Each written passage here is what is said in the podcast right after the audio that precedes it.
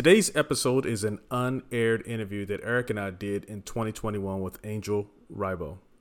Angel, known as the CEO Confidant, is an influencer, LinkedIn strategist, international TV host, public speaker, CEO consultant, board member, and philanthropist.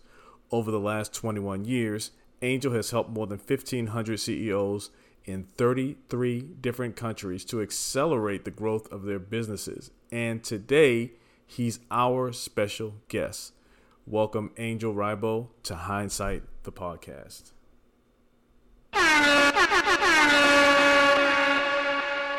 Hindsight is 2020, hindsight is key. Hindsight is to learn that you don't need no type of degree. Type of degree. Learn from the past, see what the present gon' be.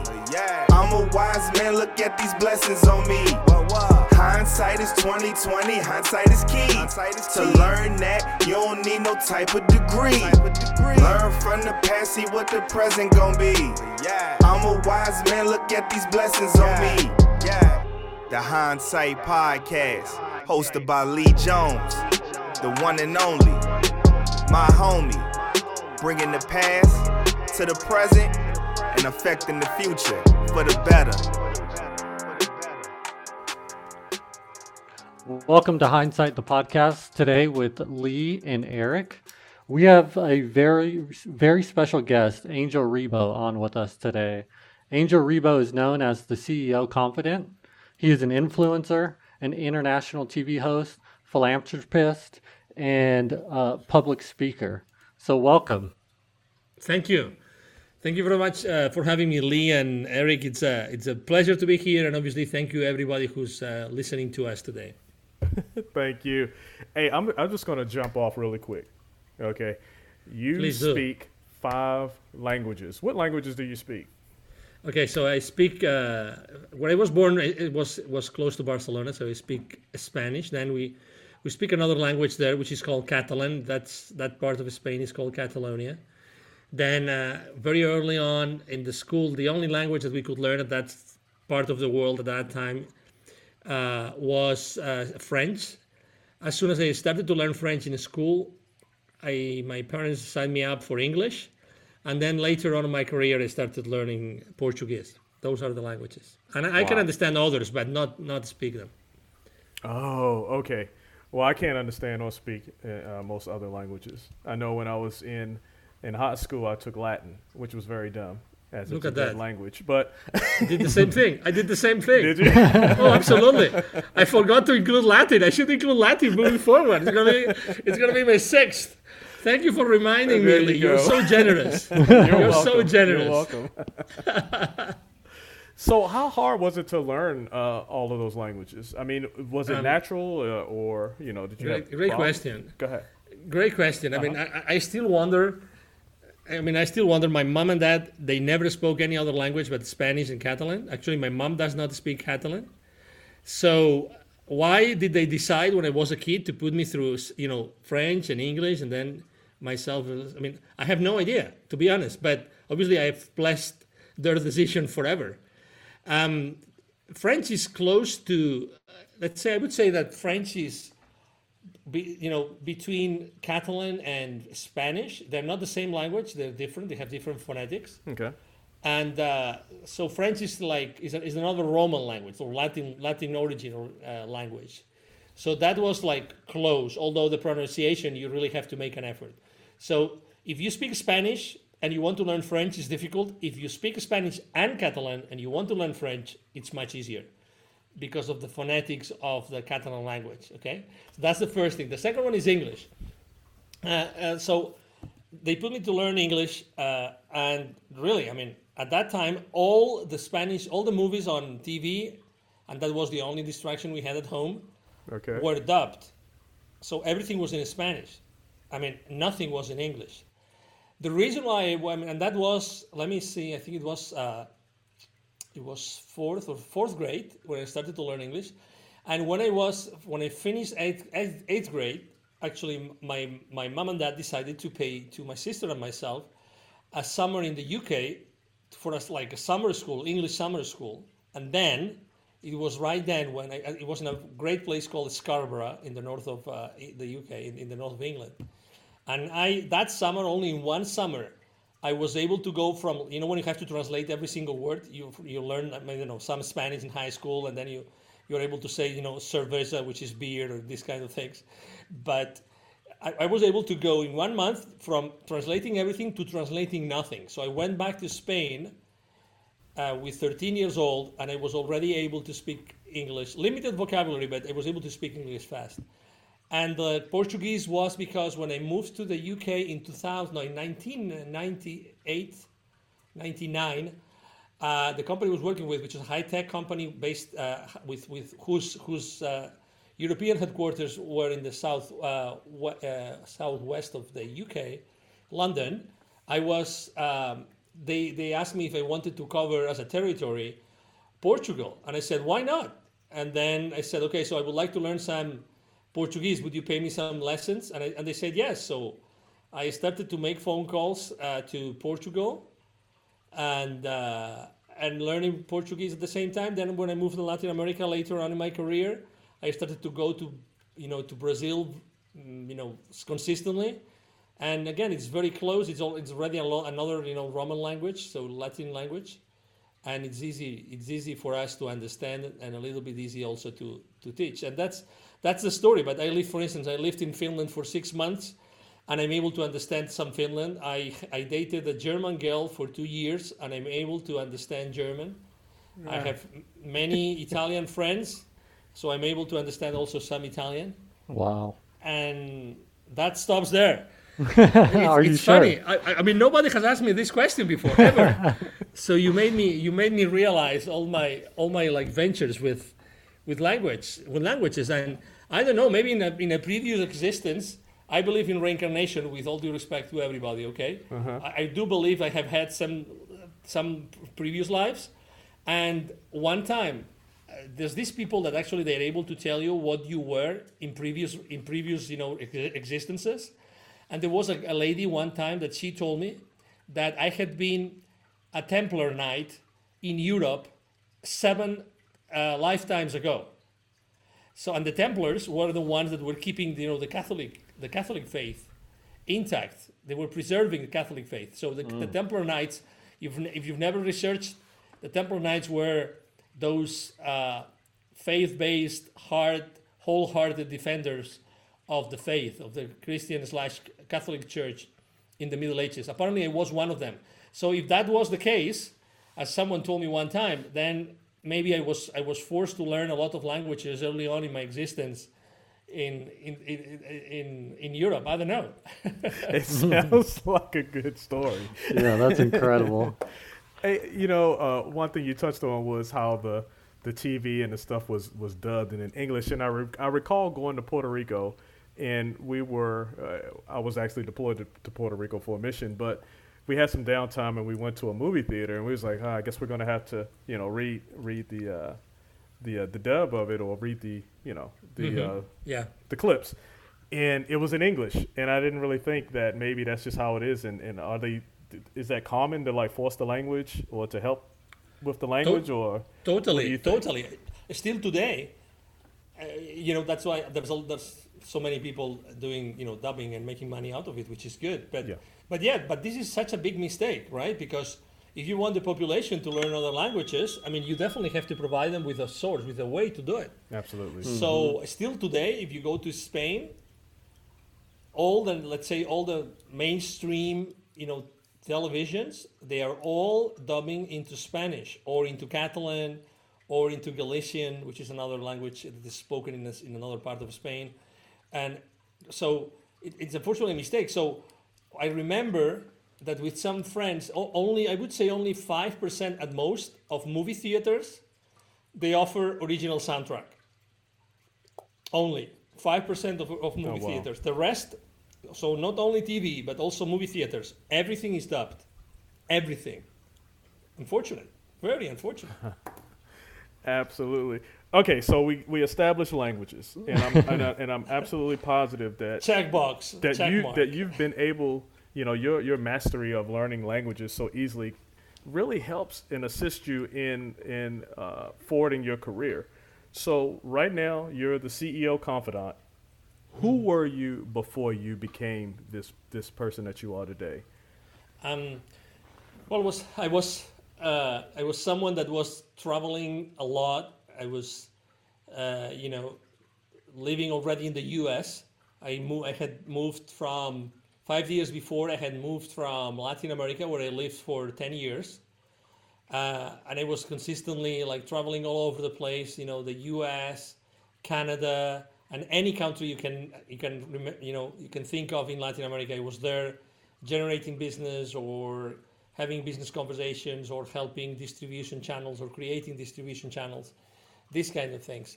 So I was working and I was doing that because you know living first in or Latin America and then and then in, in the US. But I was doing that working for three different companies. One was uh, oil and gas originally from Spain, and the other two were high tech companies, US US originally US headquartered companies, high tech companies. And I was all the time traveling. I mean, I, I, I remember one year I counted the number of flights I took, and I took like 200 and almost 30 flights one year.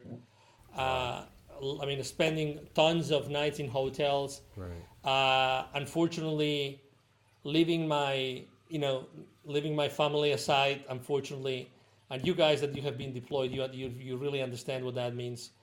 Uh, so um, myself, obviously, only only being probably I would say being one two weeks gone and then spending one or two days with the family and then go back again to any country, mm-hmm. you know, and, and really loving it and always uh, spending a lot of time and and having a lot of autonomy. I have to say I've been really blessed with having you know uh, supervisors like bosses that have allowed me to have a lot of creativity and create a lot of stru- a lot of structures and systems and allowing me to do a lot of things by myself in order to help and generate business. At the end of the day, I was as valuable as the revenue I was able to generate for them, right? As any other company. Uh, so that's that's who I was. That's really who I was. Yeah, that that's great. So you you had your mark in you know the oil and gas, some U.S. headquarters companies. When did you have that realization that you wanted to be uh, a CEO and an entrepreneur? Yeah, great great question. So I've been I've always been when I explained the story of the being a Templar Knight seven lifetimes ago. You obviously, regardless of your beliefs, right? I mean, you always you obviously see that I am a pretty open-minded guy, right? So, uh, I, when I wasn't living in Latin America, and that happened um, for ten years, I was always going, you know, because of work, you know, working with these high-tech companies, or or or this oil and gas company. I was always going to those. Um, to deal with these CEOs to close business with them. With them, mm-hmm. I was mm-hmm. always talking to companies and doing consulting for them, doing providing them with with solutions, uh, different kinds of solutions. So I was always talking to the C-level executives of those corporations. Many of my clients were subsidiaries of U.S.-based companies. Um, so I would always meet with the general managers, the C-levels, the CEOs of those companies, and at the same time, as you probably have been in Latin America yourselves, um, at the same time, it's very difficult to go to Latin America and not to see someone in poverty.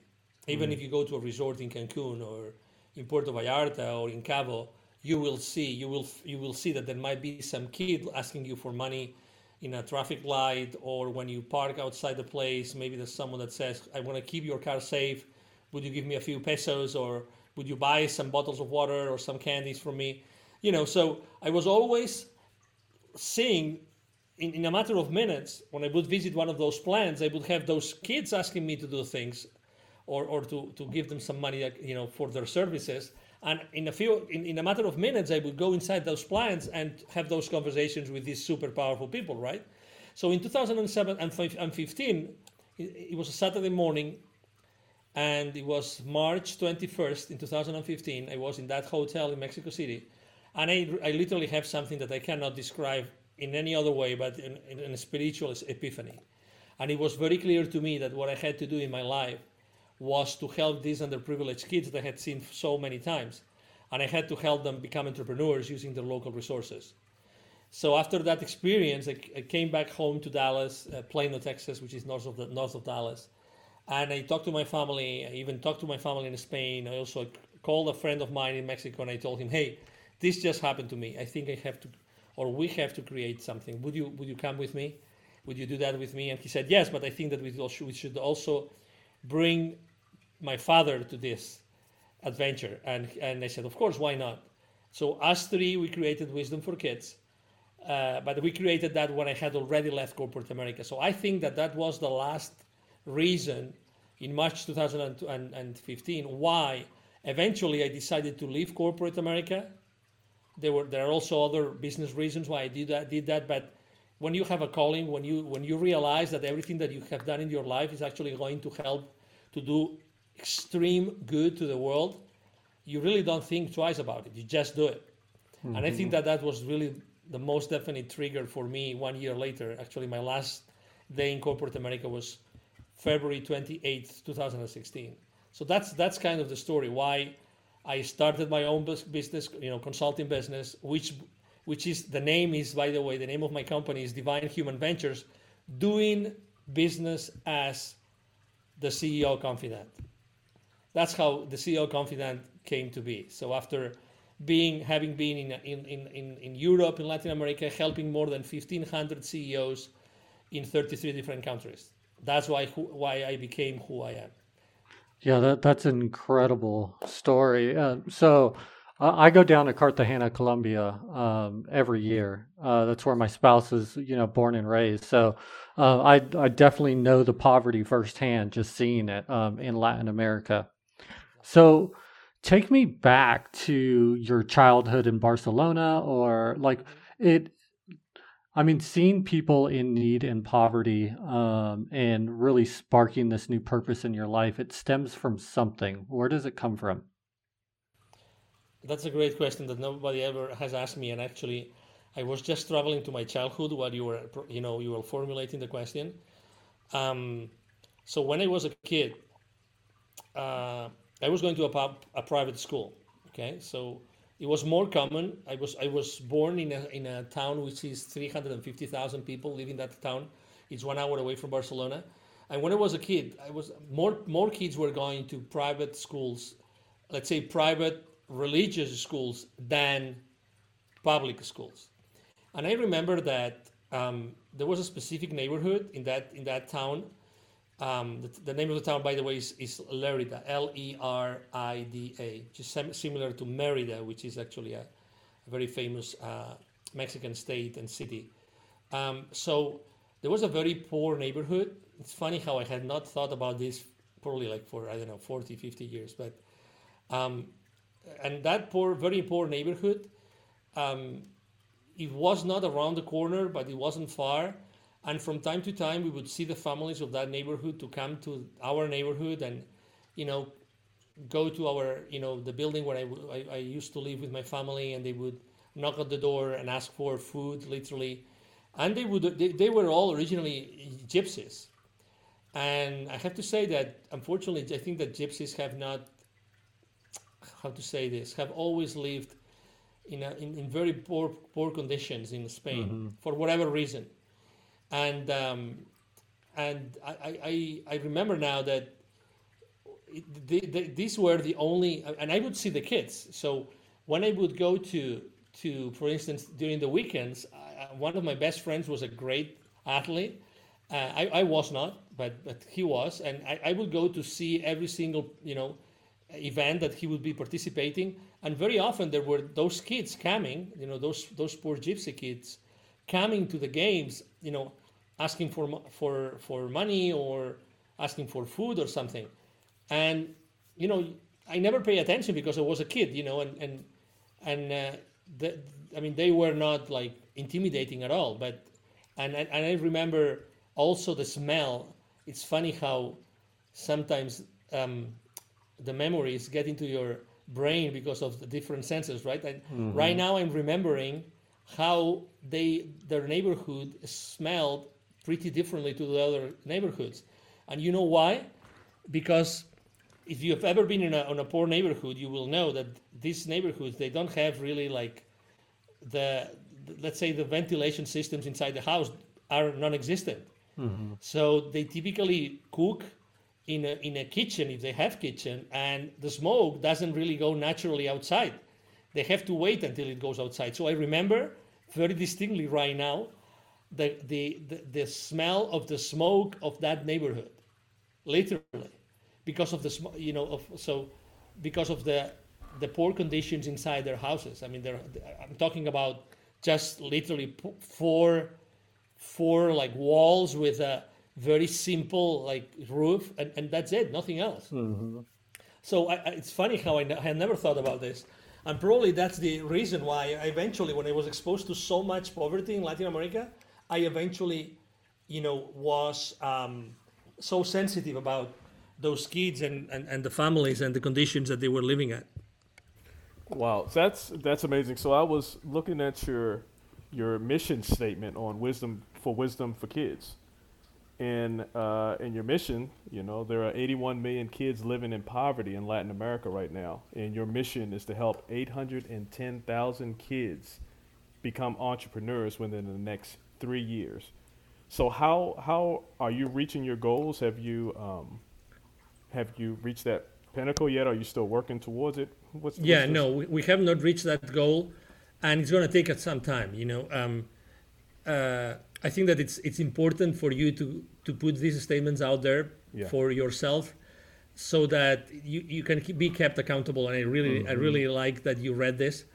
You know, maybe some other people would take it in another way, but I love that you read it aloud uh, because I mean w- we are very far away from that, and there's several reasons. Obviously, one of the reasons is because we have to st- we had to stop everything last year, because you know nobody could move and nobody could go.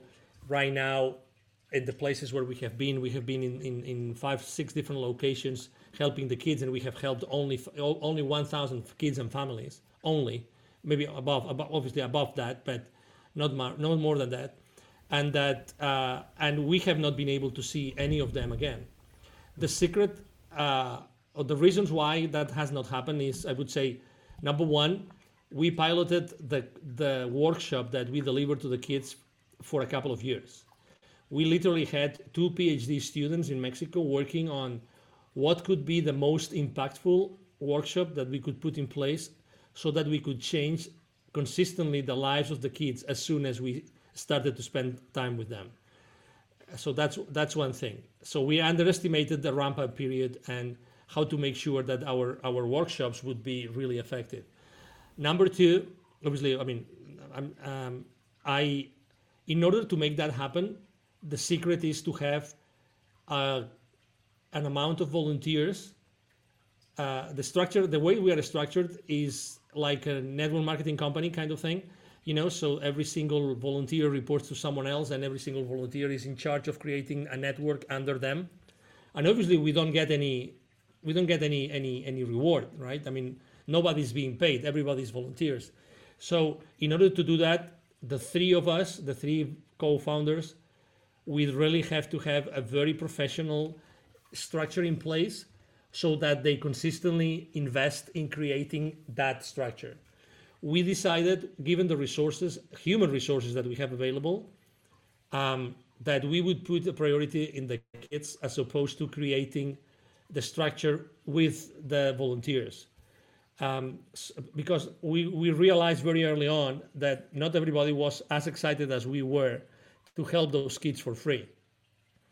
You know, so uh, again, we need hundreds of volunteers and a network and to create that it's, you, you need the volunteers first and then you need a fully i mean a big structure making sure that you are training all those volunteers that the volunteers are able to, de- to, to deliver those workshops and then able also to build a network under them. And we underestimated the time that that would take to us. Also us three well of the three one is retired and the other the other two of us we're business people and we have you know businesses and we are spending most of our time with our businesses right? Uh, and then after that you know uh, you know the coronavirus you know crisis started last year and we literally stopped. I mean last year in march we had to stop completely every single activity you know. But uh, to your question are we going to achieve it? That's a different question that i would like to ask myself. I think we are. I think we are. Good. Yeah, I actually applaud you for having such a lofty goal, um, and I think it's important to put those in writing so that you continue to strive to get to that point. Now, obviously, COVID has um, fractured the world a bit, right? It's disrupted every, everything. Anything that was moving was really disrupted. So um, that's definitely understandable. But I really applaud you. Um, I recall going to uh, Bosnia in our Mm-hmm. unit at the time. We actually sponsored that uh, one of those foundations over there in Bosnia that Okay. supported those kids. And it, it, you know, when you see them in those conditions, Iraq is the worst, the Mm-hmm. worst condition that I've ever seen people live in uh, when we Mm-hmm. went there. And um, but just to hear you see it, be inspired, and actually take action, right? I Mm-hmm. Applaud you for that. So, and I have you. absolute confidence that you and your team uh, will meet that goal and probably surpass it. Thank you. And also, as you can imagine, I mean, this this data that I told you, this eight, you know, 81 million, this is data from 2012. After after all the economic economy or the impact in the economy of what's happening right now, I wouldn't be surprised that we're very close to 90 million, if not over 90 million. Uh, And of those 81 million, 22 million had no drinking water at home. Again, and, and you as I mean, you guys are supply experts. You know what what does it entail when 22 million people do not have drinking water at home? What do they have to do every single day or once a week in order to have the basic supply of water with everything that we do in water in our lives, right? Right. So I mean, you know what what that means. So Yes. yeah, uh, we definitely we definitely we know that we are creating wealth and we are creating change, and you know actually the first the first time even even from, even before we go to the communities that we go to, Eric and Lee, uh, when we tell them what we wanted to do and we talk to the community leaders, you know the first question they ask us when they explain, hey, we would like to go to your community, we would like to help your kids, we would like to help them to understand what you know being an entrepreneur means and start them on a journey. Right. The first question they ask is, how much is it? Of course. Mm, yeah, of course. Of course. Money rules all the time, all the time. Yeah. They always ask, and we tell them, no, no, no, it's for free. And they, then they go, why? Why would you do it for free? Well, because it's just our mission. That's what that's what we want to do. We want to do this. That's what we want to do. You know, Yeah. and and then and then we start conversations, and then you know everybody likes it. And it's another funny thing, funny story that happens is that sometimes we are able to like piggyback on school buildings or with the school systems. And when we are for instance i remember a story of uh, in a suburban community we were going to uh, we were going to use a specific uh, school uh, uh, elementary school. When we talked to the principal the principal told us hey i'm not so that you know i'm not going to tell anybody that we're going to that you're going to come here. Because if they know anybody in the school system or in the city know that you're going to come they might say no and I don't want my kids not to receive what you guys are, doing and del- delivering. So th- this guy eventually spoke with his supervisor, who was the regional supervisor of schools in this area. But he, he, he told the supervisor, please make sure that nobody knows. So he, we were allowed to go to that specific place and use that building. And another funny thing that happened in that community is that I think it was three months after us, actually the police had a similar session in that school Wow. because the politicians said, "Oh my God, it, it's not possible that someone comes from abroad or from Mexico City. The other guys are from Mexico City, and they do this, and we don't do anything. We have to do something." So actually, the police went there and they explained how good they are and uh, so much good that they do that to the community, and we actually think it's a great, it's it's a great like spin-off, you know, reaction or or, or consequence of what we did if someone else wants to provide additional support to the community, wants to explain the kids what they can do and who they can become, I mean, I'm up for it, you know. So yeah, there's always some magic, like some ancillary non non-planned magic that happens in those communities when we go there. Wow. So, tell us a little bit about EBC and and, Yeah. and what's your role? What what do- what do you do as a board member? Yes, so the EBC is the Evolutionary Business Council.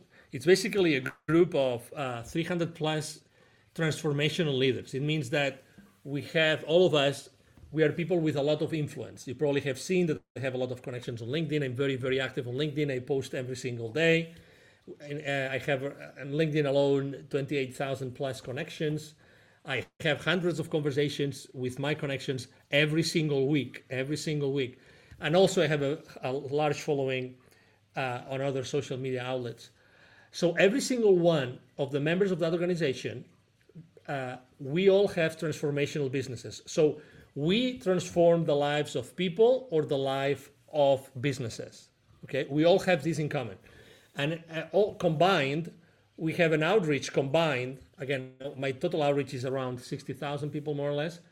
Our combined outreach is around 600 plus million people in the world. And our goal is to be able to impact more than 1 billion people. That's our goal, okay? So if, if we reach that goal, it means that all of us together, when we decide to undertake some mission, some big mission, we have already the outreach to really make a big difference in the planet. You know, there's this there's this concept called critical mass. I'm sure. I mean, you've been in the military. I'm sure that you are you are you are familiar with this concept that you only need a certain amount of people in a particular area or community to instill change, to generate change, to create change, right? right. Mm-hmm. So when we go over one, I think it's the, the, the goal is 1.2 billion. Uh, when we when we hit that goal, then when we start undertaking specific actions, then that would generate a huge you know change in the planet. That's the, and, and that's you asked me what my role is. So I, I am you know I am one of the uh, one of the people in in the EBC in the Evolutionary Business Council that has um, a stronger n- not the largest but the stronger one of the strongest um, business networks uh, or business to business relationships as well. And also, I am both part not only of, I'm, I mean, I'm European, so I have, you know, obviously roots in Europe and I have a lot of knowledge about the European, the business in Europe and the business in the Americas. And I speak Spanish and I speak different languages. So all those things make me someone that I can really immediately try to have or use my influence positively to positively impact the world, if that makes sense.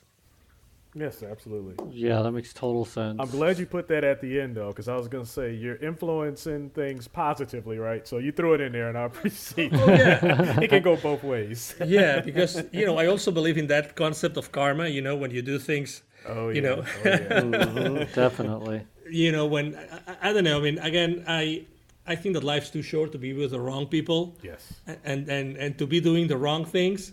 So you know, just just have a good life and try to be try to be your best. And if things work out, great. If things don't work out, again, life's too short. And whatever you know, whatever is around you, trying to make the world a better place. And and that's what I'm trying to do every single day with my clients and the people I help is making sure that they also make a, the world a better place. Yeah, that, that's truly remarkable. So, um, Simon Sinek has the quote out there The role of a leader is not to come up with all of the great ideas. The role of a leader is to create an environment in which great ideas can happen. So, you work with several CEOs. Uh, uh, so, when you go in uh, to a new company to give them advice on how to grow their business, uh, based on that, just based on the environment, how are you switching their their logic or changing their logic? Yeah, it's uh, obviously uh, number one. I mean, there's this uh, this thought or this thinking that you know CEOs are, are like superhumans, right, or superheroes. At the end of the day, they're the same as you and, and, and I, right? So they are human beings, the same as you and I. So they're very busy people, and they, they're trying to do the best with all the cards that they were given, and they are reporting to a board, right? And they they have to make sure, or they try to make sure that, you know, everything that they tell the, the, their leadership teams, which is the C-suite, right, uh, mm-hmm. uh, allows them the the C-suite to really get everything that has to be done in the corporation is being done, right? So their job is not easy. So the first thing is, I think, it's establishing establishing a good relationship. I have to say that um, I, I look always, I, I don't pick my clients depending on what industry they are. I always pick my clients taking three excuse me, three different criteria in consideration. Number one, that they are people that really want to change themselves. Number two, that they are people that want to leave a legacy. And number three, they are people that they're leaders that uh, want to make the world a better place. Okay, so I, I, that's that's the people I talk to. If you go online, you will see that my posts. I have a few business posts, obviously, because I, I, I want to talk about my business, but most of my posts are really very human, very mm-hmm. human oriented about what's what's happening this week, what's happening tomorrow, what what day is it is it tomorrow, who do we have to acknowledge, who do we have to praise, who do we have to support, this kind of things. So when people listen to me and come to me, they already know what I'm what I stand up for. So I have already done this groundwork, so they already know that I'm going to be having tough conversations with them about how to change, how to change mm-hmm. their business and how to change their lives, right? So they, they already know that. They already know that that's going to happen. In order to reach that point, obviously, you have to start, and typically, I always we always start with the business conversation. I typically help them take their business global or develop a distribution channel or, or, or try to get appointments for specific accounts in a specific country, these kind of things. That's what I do. It's basically business development and marketing. It's what, what I right. call exposure, ex, ex, expansion and exposure. That's what I call. So we first have a conversation about why does it make sense to grow? How are we going to do it? What is my suggestion about how to grow their business? How are we going to do it? Uh, and then if it makes sense, we are a good fit, then we start working on that part of the business. I eventually become their trusted advisor or their confidant. That's why I use that term when I started my own business, the CEO confidant only when we have already developed a good relationship, a business relationship, and there's already been results of my work mm-hmm. with what we have done before. And then when we have developed, when we have already set that ground, things are much easier. Then they would listen to me. Then they would consider other things. And the fact also that I am a very open minded, that I have been in so many countries and have been in touch with so many cultures, and you were explaining it very well.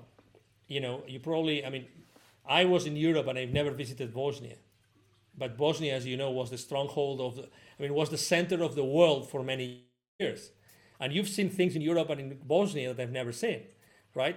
And that makes you stronger. And that has given you uh, an idea of the world, an idea of things happening in Bosnia, which was a, oh my God, it was the mixture of so many cultures, so many things, so many, right? So many conflicts going on, so many religions, right? I mean, it was complex, right? Absolutely. And you were there, right? So it's it's this mix of uh, uh, beliefs and, and religions and thoughts and cultures that make me, in this case, someone that has been obliged to understand and to adapt to, to so many things. And it's coming from my heart, it's coming from my humility, it's coming from my acceptance that I am able to have those tough conversations with the business leaders. Yeah, that, that's really remarkable. I think uh, leading comes from a sense of vulnerability and and uh, and putting that human aspect on it. Right, we're all human beings, just like you said. So yeah. our our podcast, you know, our listeners are you know typically transitioning uh, within their careers. So they are either you know getting out of the military, going into the civilian capacity, mm-hmm. or just wanting to, you know, really venture into a new career path. So, what advice do you have for for our listeners that are getting ready to start that new chapter? Yes, it's it's it's very clear to me. It's like you are if you're listening to me now, I'm going to talk to you directly, okay? So, you are infinitely powerful. What you have lived in your life is unique. Nobody else Nobody else in the world, nobody else in these 7.6 billion people in the planet, nobody has had your experience. Nobody. And that puts you on a perfect place to serve people in a completely different way to anybody else. You, with your life, with everything, with all, all your experiences, with everything that you have done, and with this power that you have been treasuring inside of you, you really are able to keep on serving people and providing value to society. I would suggest you, and I'm going to use my favorite business mantra, which is take imperfect action now. Don't overthink it. The most important thing is that you start doing something that you really feel useful and you really feel that you're adding value and you're you feel happy and you see happiness around you and start doing it. Don't overthink it. Okay don't overthink it. Don't try to find the perfect job the perfect transition the perfect uh, venture. No. Whatever you think it feels right whatever you think it feels right that is like uplifting your energy and empowering you yourself and your awareness just do it. Just take it. And you will always have time to course correct. You will always have time to go somewhere else. And when you start your journey have your eyes and your ears really open. So when new opportunities are going to be presented to you you have the option and the choice to pick one of them. And that's what that's what that's what's supposed to be with our lives you know we are too hard on ourselves all of us. There's nothing there's not such thing as perfection. That doesn't exist. Consistently taking perfect action using this incredible unstoppable divine part of yourself that's going to take you where you need to be. That's my main piece of advice eric and lee. Wow. I think that was by far the most impactful bit of advice. Uh, maybe it was how you said it maybe it was the words you chose but the most impactful bit of advice that I've heard to date. So I appreciate wow. uh, I appreciate you. those words of wisdom, Angel. Thank you. Wow. Yeah, that takes me back. So, um, so Lee and I, you know, we both transitioned out of the army, and we were going through a transition right at the same time, and not really knowing, you know, how we wanted to capitalize on our career or what the next steps were. I wish right. I would have heard that, you know, four or five years ago. Absolutely. but you're always, you know, you, you, you, always have time to do this. Oh, yeah. Yes. Uh, you know, mm-hmm. I mean, mm-hmm. you, you can always course correct. But, but again, you know, it's like if you realize, if you, if you think about this, that, that's a great, you know, there's, again, I, I'm not, I'm someone that always likes to build bridges, right? And you know the importance of building bridges from the engineering standpoint and from a supply chain standpoint, right? Absolutely. So I'm someone that always builds bridges. But if you realize we have we are always pulled in so many directions. There are so many reasons to be distracted and the world you know it looks like the world is is grabbing us in so many directions that is pre- is preventing us from being focused it's crazy there's this movie called the social dilemma that only analyzes. I don't know if you've watched the movie. It, it analyzes only what what social media is really doing. It's a great mm-hmm. movie because it's it's done by former. It's actually you will you will hear. It's more a documentary. You will hear the testimony the testimonial of many different previous C-level executives from those large social media companies, and they tell it very well. We were experts experts in bringing your attention and your mind where we wanted so, and, and, and I, I'm saying this because I'm sure, because I transitioned from corporate America. So I was so fearful, Eric and Lee. I was so fearful. I didn't know what to do with my life. I wish someone had advised me, had told me this five years ago, exactly five years ago. I wish someone had done that. And I just learned it. I had to learn it. And it's funny how throughout my business career in corporate, I had taught many entrepreneurs, but still, my perspective was different because I was helping a lot of entrepreneurs and I had great success stories, but still I had not been. I had not been. And one of the first things, for instance, I was extremely, extremely pressed and stressed about, for instance, keeping my savings. Mm. The, the, you know, the small yeah. amount of money I had, my 401k, everything, I wanted to keep. And then, you know, the stress that just having that thought that you're spending some savings to keep your family afloat while your you know your business picks up Absolutely. just that thing is like you know when you when, when you're going when you when you're on a, on a bike and maybe you're carrying someone behind you on, on the same bike and and he's trying to you know make some joke on you and he's trying to he puts his his you know his feet on the on the on the back on the back wheel back tire you know and braking the, the, the bicycle at the same time that you're trying mm. to you know, to, to, to spin the wheels and everything. It's the exact same thing. If you realize in our life, there are so many things that are preventing us from being in that place of greatness that we innately have, that we innately were born for. It's crazy. It's crazy. yeah. it, it's, it's, it's crazy. I mean, right now you go home, or when, when you, I don't know if you're home, wherever you are, and you drive somewhere tomorrow, just to start counting not your blessings, but count the things that distracting you and then not adding value to your life. Really, it's crazy how you we put ourselves, we set ourselves for failure all the time. It's crazy. Do you realize this? Mm-hmm. Oh Absolutely. yeah, we are consumers. Hey, you got my ears wide open. It's hard to ask the question. This is amazing. Hey, Yeah. but but I do have I do have one thing, and and what I'm what. I'm seeing and putting together here with with your work and the things that you've accomplished so far. Um, you you definitely are about building bridges. You know, being an influencer for good. Uh, LinkedIn strategist, obviously helping you to build more bridges. What what was your international uh, television show that you hosted about, and how did you use that to influence or promote? Uh, what message were you promoting? Great question. So, again, it's, it's like one of these crazy coincidences that if you planned it, it would never happen. So, in it's three years ago now. It's 2018, beginning of 2018, I think it was. So, one TV network, 1.7 million subscribers on YouTube, online TV network, from Spain. They came to me. The owners, the owners were I had known the owners by a series of events in in Mexico. And they came to Los Angeles and they said, Hey, Angel, could you join us in Los Angeles? We would like to discuss a business matter with you. I said, Okay. And I went there, and it was a conference in Los Angeles about, uh, it's called Conscious Life Expo. Okay. Okay. And they are, the, this TV network is basically, it's a TV outlet, it's, it's an outlet that they, they basically give voice to the people that don't have a voice. And they, they interviewed, they had 15,000 interviews and the subjects of spirituality, you know, religion, um, mystery, uh, healing, alternative medicine, all these kind of things, right? And mainly, mainly again, unheard voices.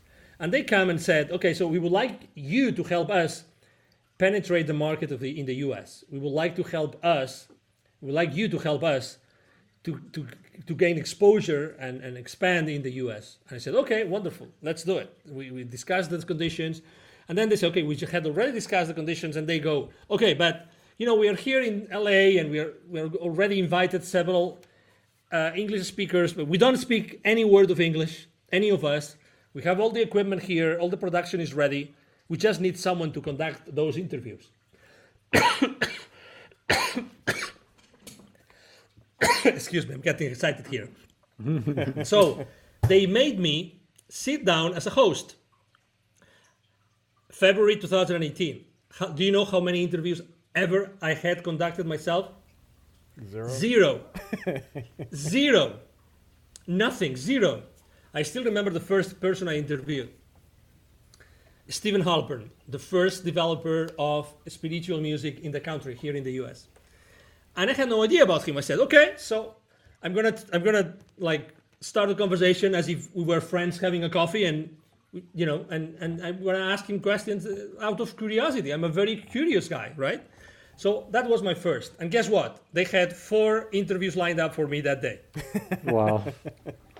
And it was a week. You know how many interviews we did in that week? 42, 43. Oh wow. Oh wow. And one day, and I have to share with you an anecdote. Do you guys do you guys like um, a series, uh, a movie series called Fast and Furious? Does it ring a bell? Yes. Of course, right? Of, course. Okay, so I think it was the third day.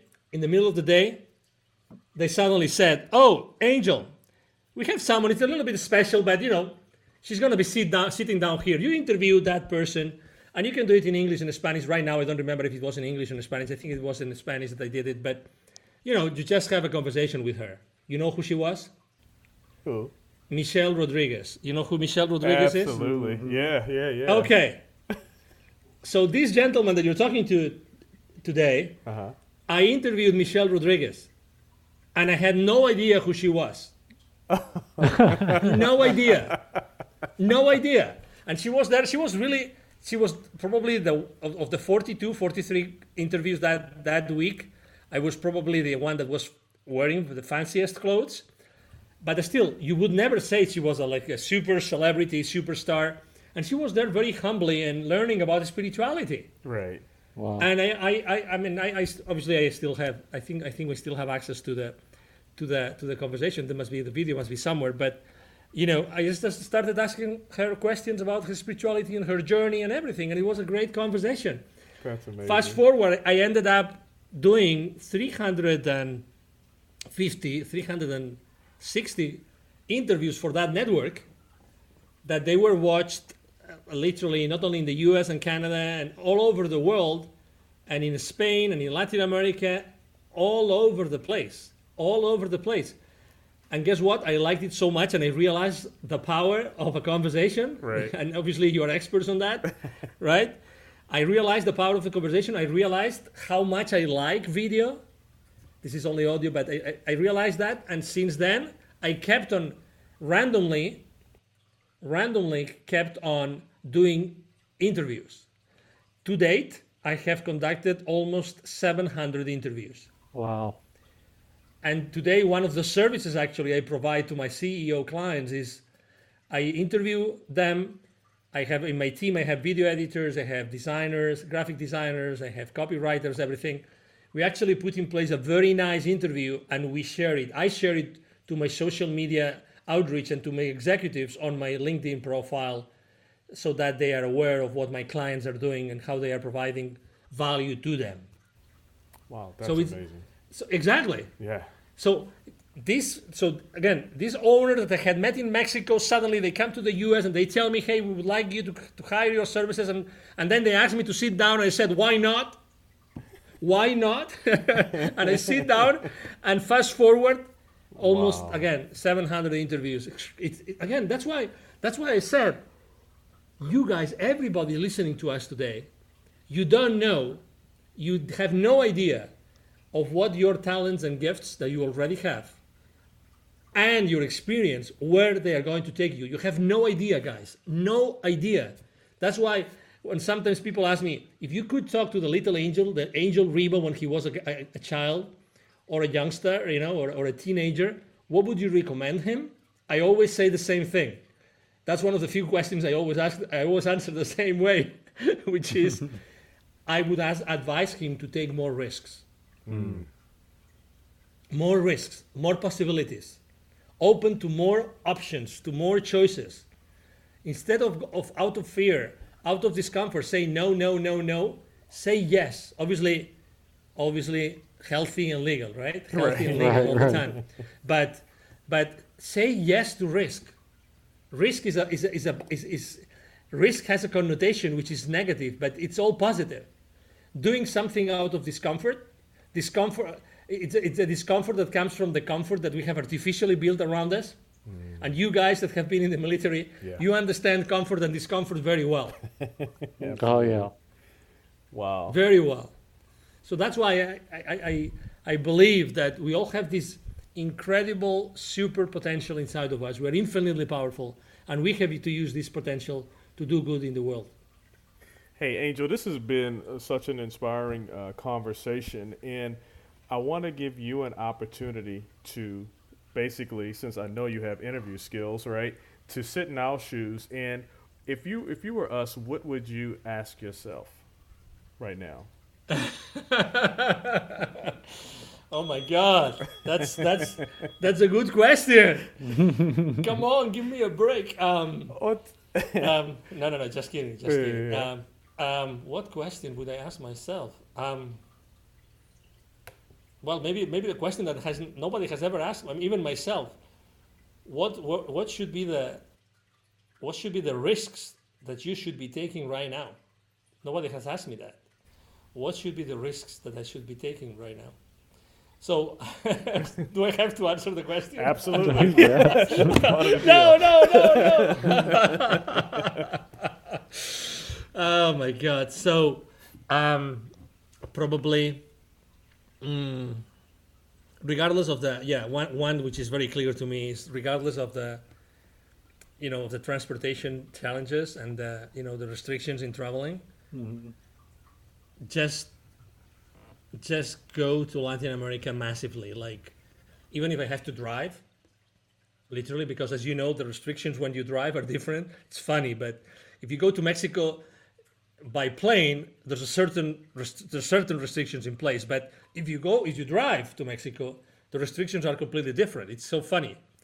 Um, so j- just be more bold and more risky, and probably one of them would be go back to those communities and be completely, completely focused on retraining, uh, rethinking about how our, our expansion is going to work, how our expansion is to is to is to is to be structured in the future, so that knowing that it's more difficult to reach specific communities right now, even though knowing that, how can we still be successful and how can we overcome the objection of potential future volunteers saying we don't want to do this because we don't want to risk our health, which is a genuine, you know, a genuine objection right now. How can we overcome that consistently?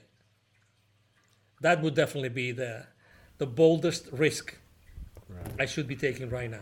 Right. Yeah, that, that's incredible. And Angel, before before we wrap up, um, I I want to get really kind of personal. So you you've defined what your purpose is. Uh, you know what your legacy is going to be, and and as you continue to embark on your legacy, um, if I were uh, to ask your wife, uh, so you have a family, how would they measure your success? Wow, that's a great question. um, it depends of who in the family, probably. Um, I I have to say that I, I, am a very uncommon dad. So, in the sense that, for instance, uh, my 12 year old, his his table is in my office next to me, and he listens to all my podcast interviews. He listens to all my business calls. He listens to everything that I do.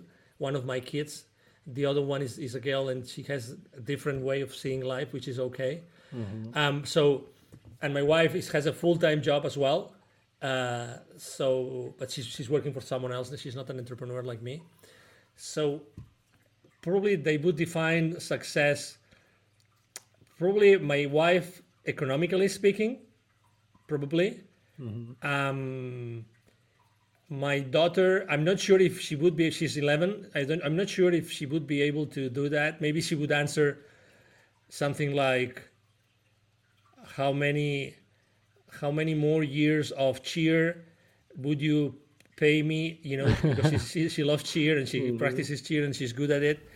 And and how many vacations you would be able to take me to in the next five years right? My 12 year old would say probably how many business people you are able to help and or, or, or how many kids in Latin America you would be able to help. When he was 10 years old or 9 years old, he actually came with Latin America, my 12 year old today. He came with me. So he really understands that and he was I mean he was crying like a baby when he got to the places where we go.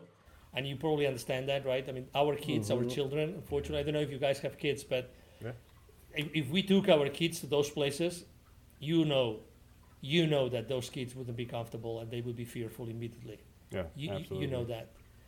Um, and he has a big heart. And then my other kid, who's a 20 year old, and he he he lives lives with his girlfriend, and he already has a kid, and he would say, "If you are there for me when you know when I need it, that's it." Because oh, yeah. he's a he's a very independent, kind of, you know, he, he sees the world differently.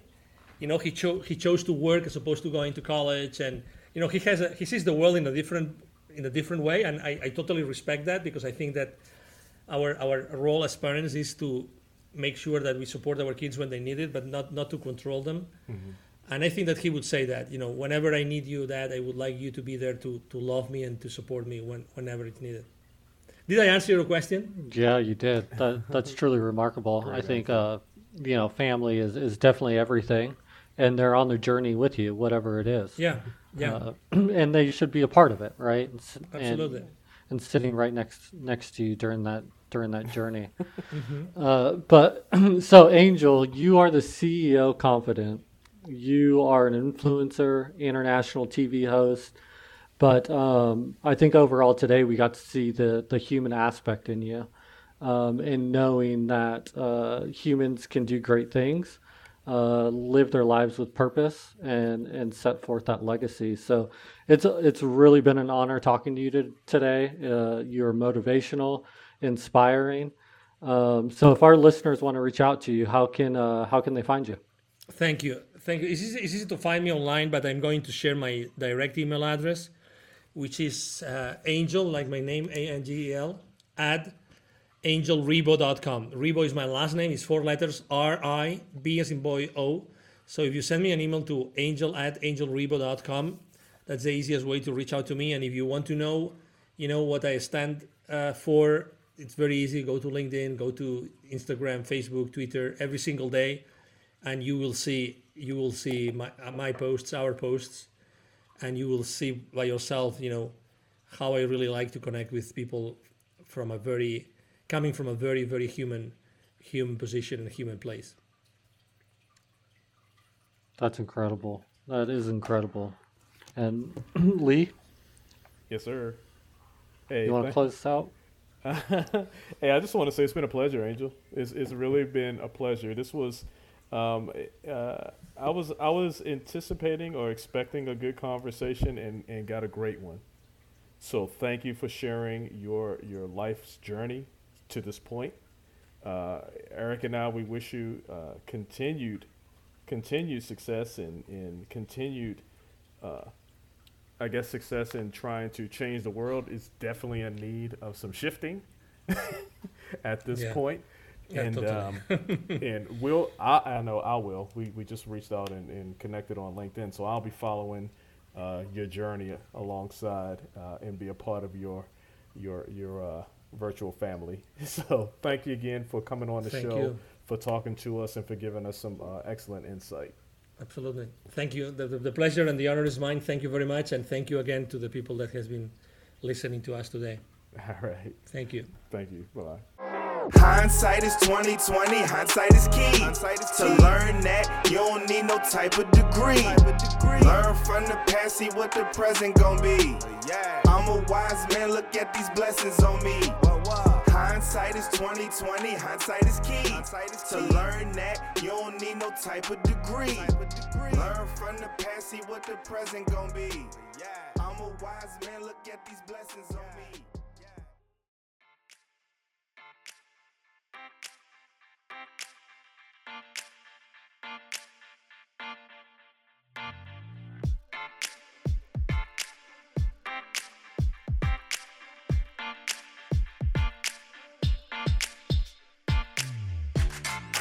Thanks for listening to Hindsight the podcast. I hope you're getting something from this episode. Drop me a note and let me know where you're listening from. Or if you have ideas for a new segment, email me at hindsight.thepodcast at gmail.com. That's hindsight.thepodcast at gmail.com. And don't forget to leave me a like. I can't wait to hear from you.